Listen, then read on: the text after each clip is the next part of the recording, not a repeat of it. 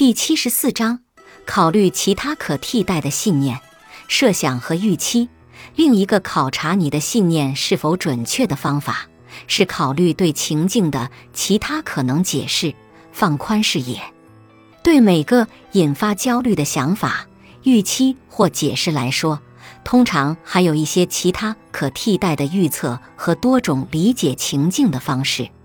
表四杠二提供了一些例子：换位思考，如果在感觉焦虑时，你很难想出其他可替代的信念，你可以反问自己：某个没有焦虑问题的人可能会如何解释这个情景？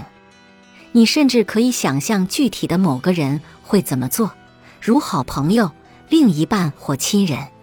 这个策略可能会帮助你找到很好的替代想法。请记住。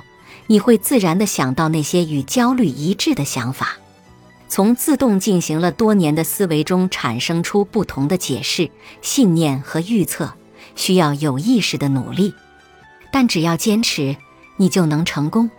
二、记录可替代的信念。焦虑想法记录表见表四杠一的第四列是用来记录可替代的信念的。本集播放完毕。